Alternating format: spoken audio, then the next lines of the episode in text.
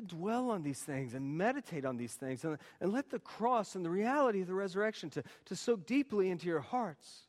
And slowly but surely you will find your fear fading. I do want to pause on this and address two things that I think we are currently um, perhaps a little bit afraid about. Now, not everybody's afraid of these things, and, and some people are, are, are, fine with them, but some of you are afraid of them, and I think we um, should address them. The one is this um, St. Paul's has hired a new rector. That's great news. Mike Lumpkin has been gone um, since November, and we've got um, Trip coming in in August. And this is really good news. But at the same time, if we're honest with ourselves, I think we'd say change makes us a little nervous. Um, and it's okay to go ahead and call it fear because it can be for that, it can be for most of us. And the question is can our faith drive that out in the midst of it? Now, how's this going to work? Well, one option is we could focus on Trip. I could stand up here and say, He's awesome. He's done great things at his church in Conway. He's got a wonderful family. He, um, he's a great preacher. I can tell you all the good things that the search committee and the vestry knows so well about, about our next rector, but that won't satisfy the, the, the, the fear you might have in your heart. What does he think about my ministry? What does he think about the things that I think are important in the church? There's going to be a little bit of fear there. But if I say, Trip's great, but he's not Jesus, but Jesus is Jesus, and Jesus is faithful, and he has promised us new life. He has promised us his Holy Spirit. He has promised us to, he is going to send his Holy Spirit to guide this church, and he's going to guide us through Trip. That will start to drive out fear. When you say the Lord's got a plan for this place and this community to proclaim the gospel at this time, then we can trust whoever He sends us. That's what faith looks like. It's not dependent on circumstances or a person, it's dependent on Jesus Christ, His death and resurrection. And when we stay faithful to that, then all our fears will subside. That's one point. And the second point, um, well, it's frankly a hard thing to talk about. Not all of you would feel this way, but um, many of you, I'm guessing, do. I think there's a level of fear around the Supreme Court decision on Friday. Um, there's certainly on, on one side, and, and, folks in this room, I'm sure, a level of, of happiness and rejoicing. But, but on another side, there's also a, um, level of fear. And I don't, I'm not going to get into this right now and right here. But I do want to say this. If you're afraid, you don't need to be. Okay? Our hope is not in the Supreme Court. Our hope is not in the president, whether he's a Democrat or Republican, it doesn't matter. Our hope is not in Congress. Our hope is in Jesus Christ. And we should probably, I think, let go of trying to change things that, that we cannot change and instead focus on the things that we do have power over. How about our own marriages? What if our faith was in Jesus Christ to restore and enliven our marriages so that we actually were a light to the world? Or how about this church and this community? What if our focus was on being a community that was a welcoming family for anyone who wanted to come in here? And instead of focusing on trying to change other things, we focused on, on who we are and being the light of Christ. And realizing that Jesus Christ is Lord and He's sovereign and He's sitting at the right hand of the Father and He wants us to be who He's called us to be and not try to make other people somebody that He hasn't called them to be. That's what faith looks like. And so, may, may, if you're afraid, maybe have some faith. Now, you got to sort through that. That's not going to be something that just clicks right now. But, but, but I pray that the Lord will be able to give you um, a hope and a gentleness and a love in the midst of things that um, make us nervous and make us fearful. And so that is my prayer that our faith would drive out any fear. Finally, and very briefly, I want to say this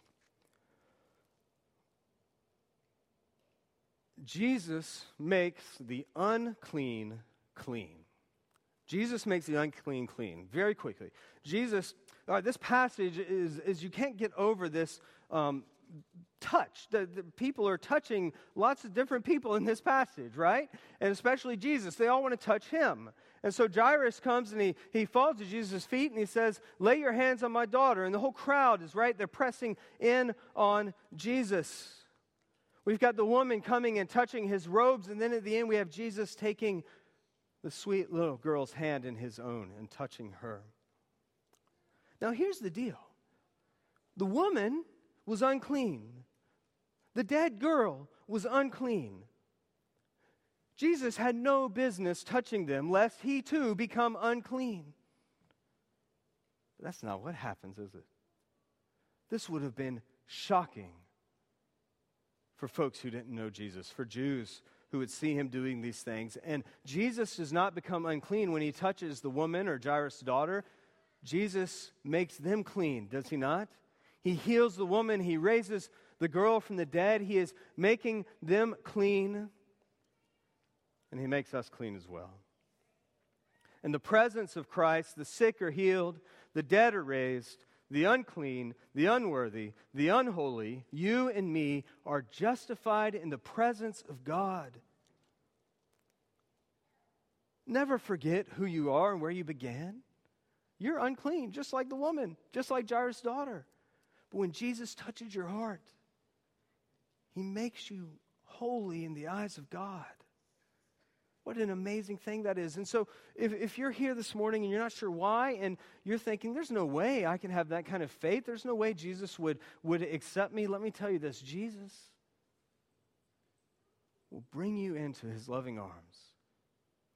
And anything you've done, any shame you might be carrying, any guilt you might have, he will wipe that away and make you clean and pure. And, church, this is something we need to remember because too often I think we want to be a clean and pure church. And we worry that somehow if something unclean gets in here, it's going to mess up the whole thing. And I'm just telling you, that's not to happen. When we are faithfully following Jesus, He makes the unclean clean. And I'm telling you, they're not just going to wander onto this campus like maybe that would have happened 20, 30 years ago. Jesus is calling us out to proclaim the gospel to people that we might have a hard time with, people we might not be sure about.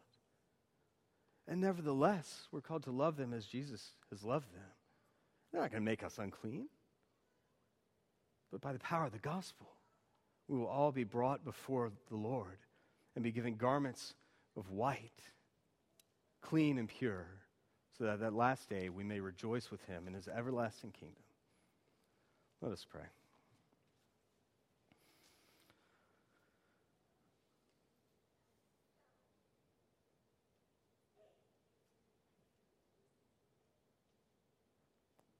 Gracious God, we thank you for these examples of faithfulness. But above all, Lord, we thank you for your faithfulness. And because of your faithfulness, we have no reason to fear, but yet we are able to hope and to pray, hope for things we cannot see. And so, Lord, I pray that um, you'll give us the faith that drives out all fear that you would give us faith when we are most desperate. Lord, that you would give us faith to realize that though we are unclean, we have been made clean. And that those who come to you will be made clean and washed with your blood so that we might know your resurrection life. We ask all this in Jesus' holy and precious name. Amen.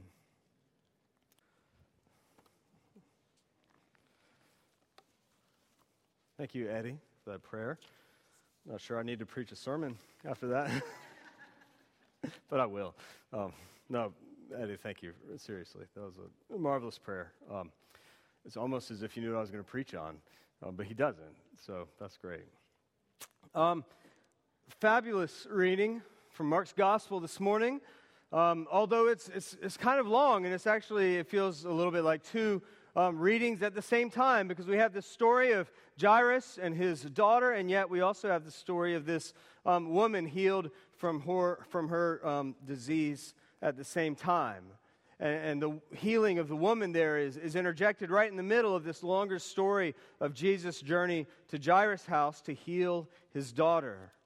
And I think we have to see that these two things are happening at the same time for a reason. There's a purpose in this, and there's some things that, that Mark wants us to see about these two stories to really drive home about who Jesus is and who we are in light of that. And so we're going to do um, a couple of things this morning. We're going to recap this story briefly. We are going to. Um, look at three things that we want to pull out of this story, three things that um, really have great application for us um, here and now today. Um, and at the end of the day, what I want you to hear um, is that God is faithful. And it is only by our faith that we will truly and fully know who Jesus is. God is faithful, and it is only by our faith that we'll know who Jesus is. Faith seems to me to be the um, hinge of this whole passage. So let us recap really quickly what is happening. Um, back up just a little bit, you'll recall that Jesus um, went across the Sea of Galilee, one, Galilee once already. Last week we read about it. He went across, there's this great storm. Jesus was asleep. The disciples were afraid, and they wake him up, and he calms the wind and the waves, and he asks the disciples where their faith is in the midst of that storm. So he crosses over to the other side, the Sea Galilee, and there he meets um, a man possessed by many demons. Their name is Legion because there are many, and he has been walking among the tombs on the other side of the Sea Galilee for a very long time. And there Jesus drives out these demons from this man. Um, he, they drive them out, and the man goes and he tells and sees all the villagers, and the villagers come back to Jesus, um, and they are amazed but not amazed in a good way, amazed in kind of a um, Jesus, will you please leave us alone and get out of our town way. And so they ask Jesus to leave.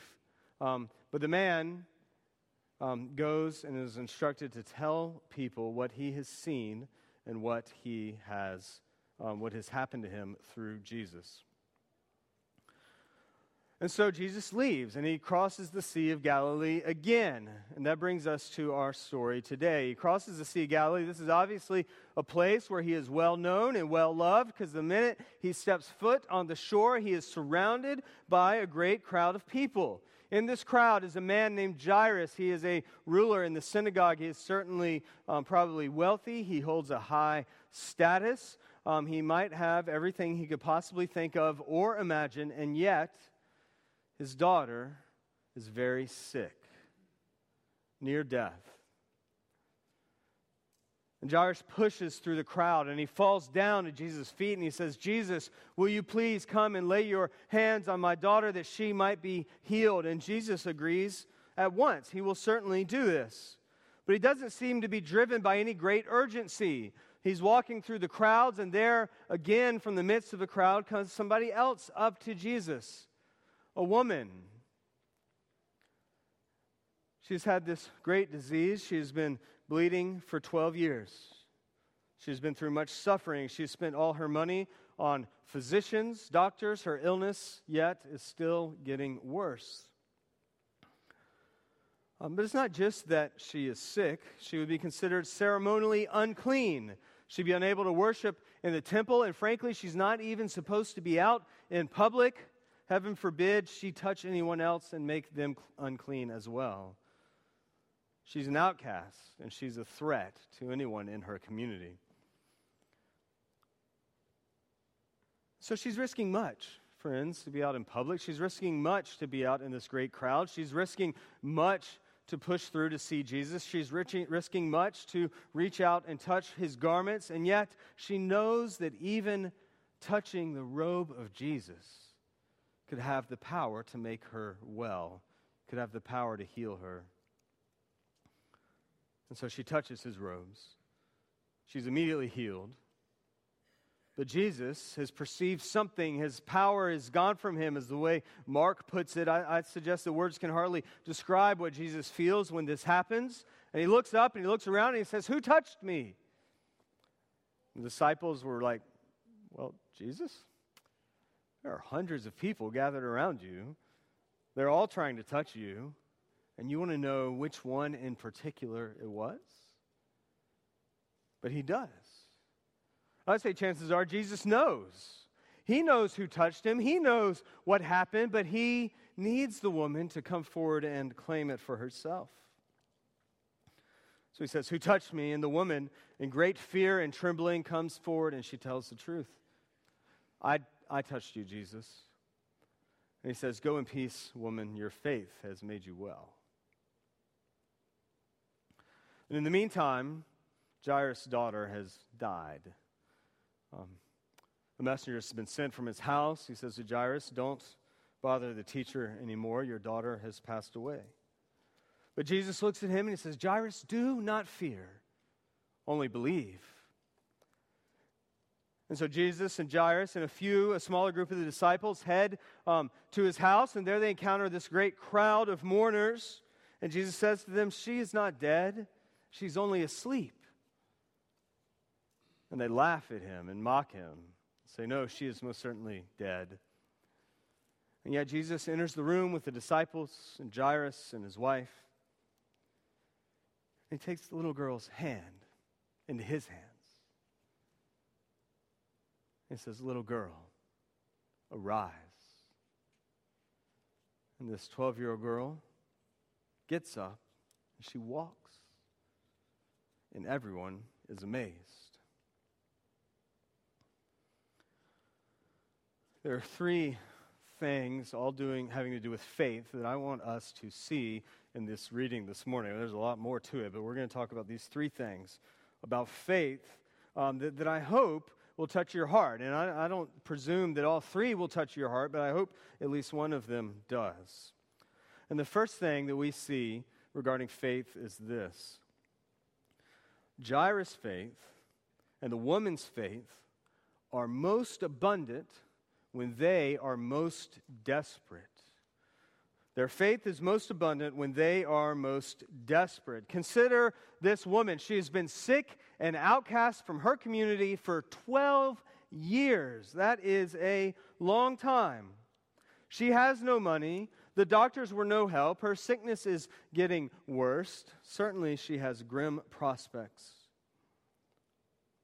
But in her faith, when she was at the bottom of despair, I'm guessing. In her faith, she said, I need only to touch the robes of Jesus, and that has the power to heal me.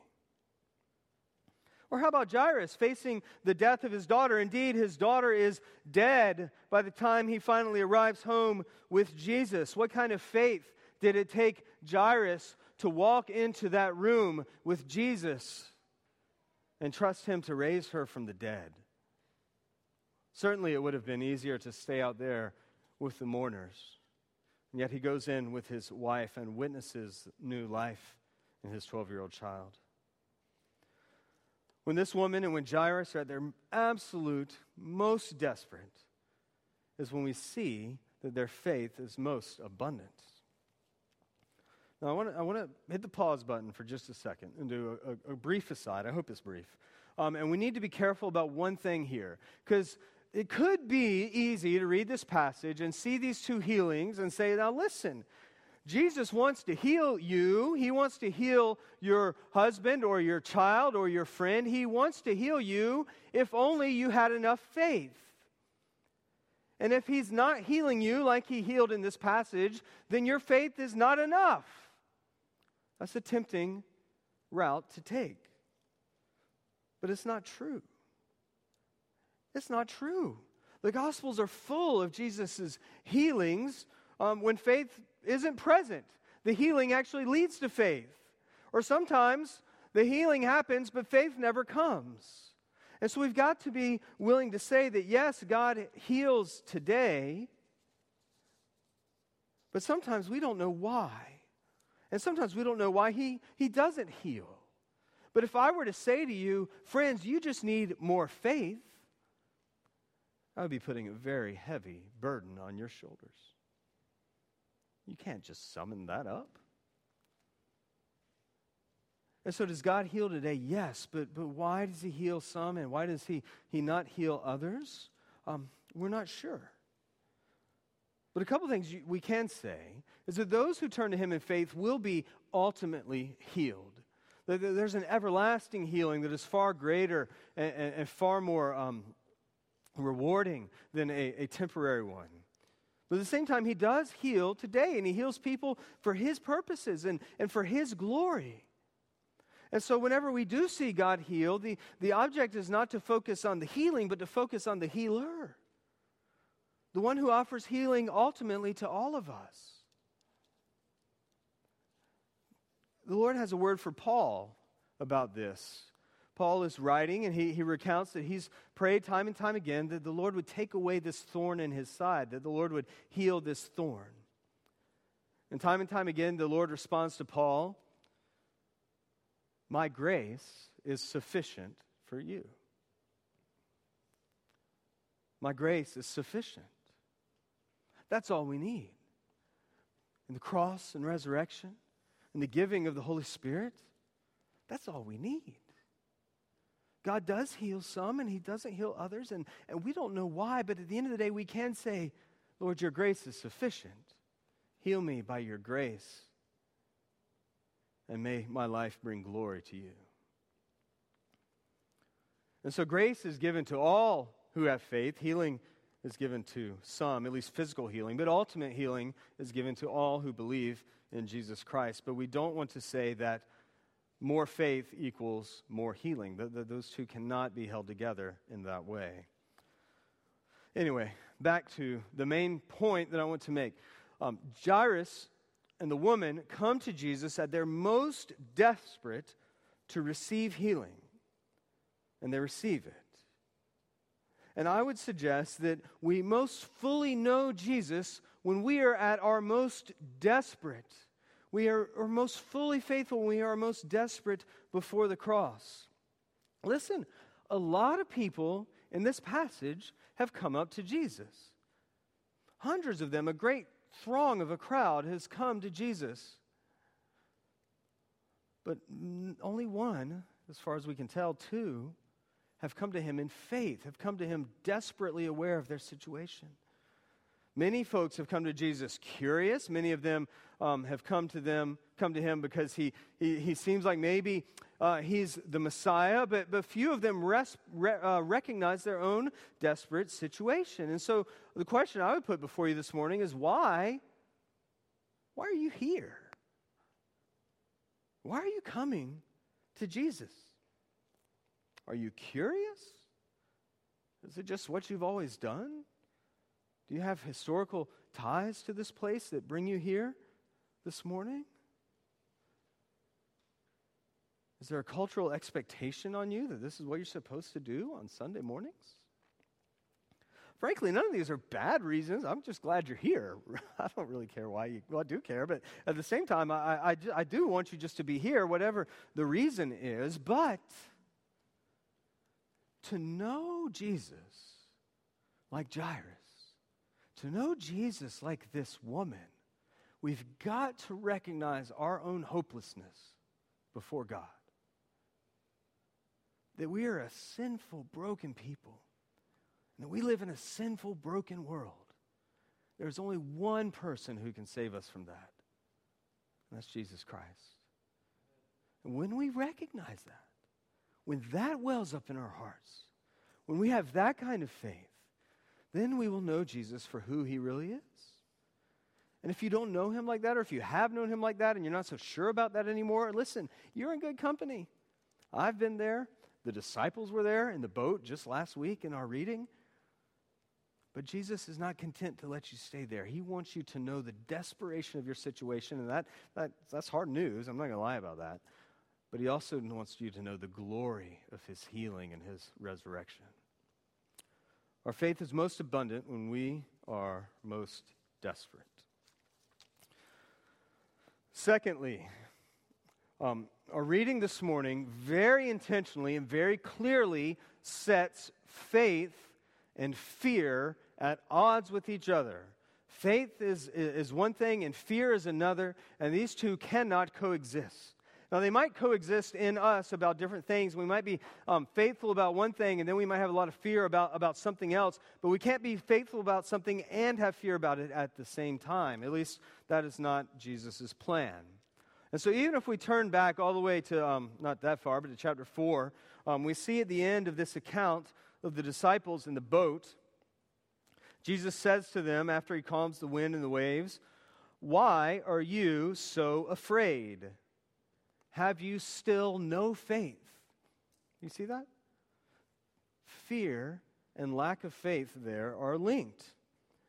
It's not like disciples said, Oh, yeah, we're fearful, so we changed our minds and we have faith in you. No, they, they were filled with great fear. So they had some fear. And when Jesus asked this question, they're filled with more fear. And they say, Who is this that even the wind and the sea obey him? Or the woman um, in our reading today, verses 33 and 34, she comes to Jesus, she touches his robes, she's immediately healed, and I bet she would be so happy just to sneak away back into the crowd. But Jesus says, Who touched me? And she owns it, and she comes forward. But she doesn't come forward confidently. She comes forward in what? Fear and trembling. She's afraid. And Jesus says, Woman, your faith has made you well. Go in peace. And finally, Jairus is told that his daughter is dead. And I'm sure he was um, full of sorrow at that moment. But Jesus looks at him and he says, Do not fear, only believe. Do not fear, but believe. Faith, we see in Hebrews, is the assurance of things hoped for, the conviction of things not seen. If you believe in something that you see day in and day out, it's not faith. It's, it's just reasonable. Why wouldn't I believe in that? But faith is something that we believe in that, that is actually somehow beyond us. It's something we hope for. It's something that is not seen. Too often, when we're confronted with struggles, we turn to fear and not faith. Fear is actually, and we see in this passage, fear is actually a lack of faith. And Jesus says, Do not fear, but believe. Do not fear, but have faith. Now, I could give you a sermon, and I've heard them, that would say, Therefore, you guys have more faith. Summon that up in your hearts. Go get more faith. Stop being afraid. And I don't think that would work particularly well. It's just not something we can do to just simply have less fear and more faith and just will that on ourselves. But a sermon, perhaps, that would point you to the source of your faith might be helpful. And so when you're afraid, and you will be, you're going to fear things. It's going to happen. When our faith has not been perfected yet. But when you're afraid, instead of turning within and trying to summon up some sort of inner courage, why don't you look to the cross? Look to the resurrection. When we realize in our heart of hearts that nothing can separate us from the love of God in Jesus Christ, our fear will slowly and surely be destroyed. What can you fear? When you've been promised eternal life in the presence of the God who created you and loves you, what could you possibly be afraid of? Nothing compares to that. And nothing can separate you from that. No, I, that's not a f- switch you can just flip on. But you, you've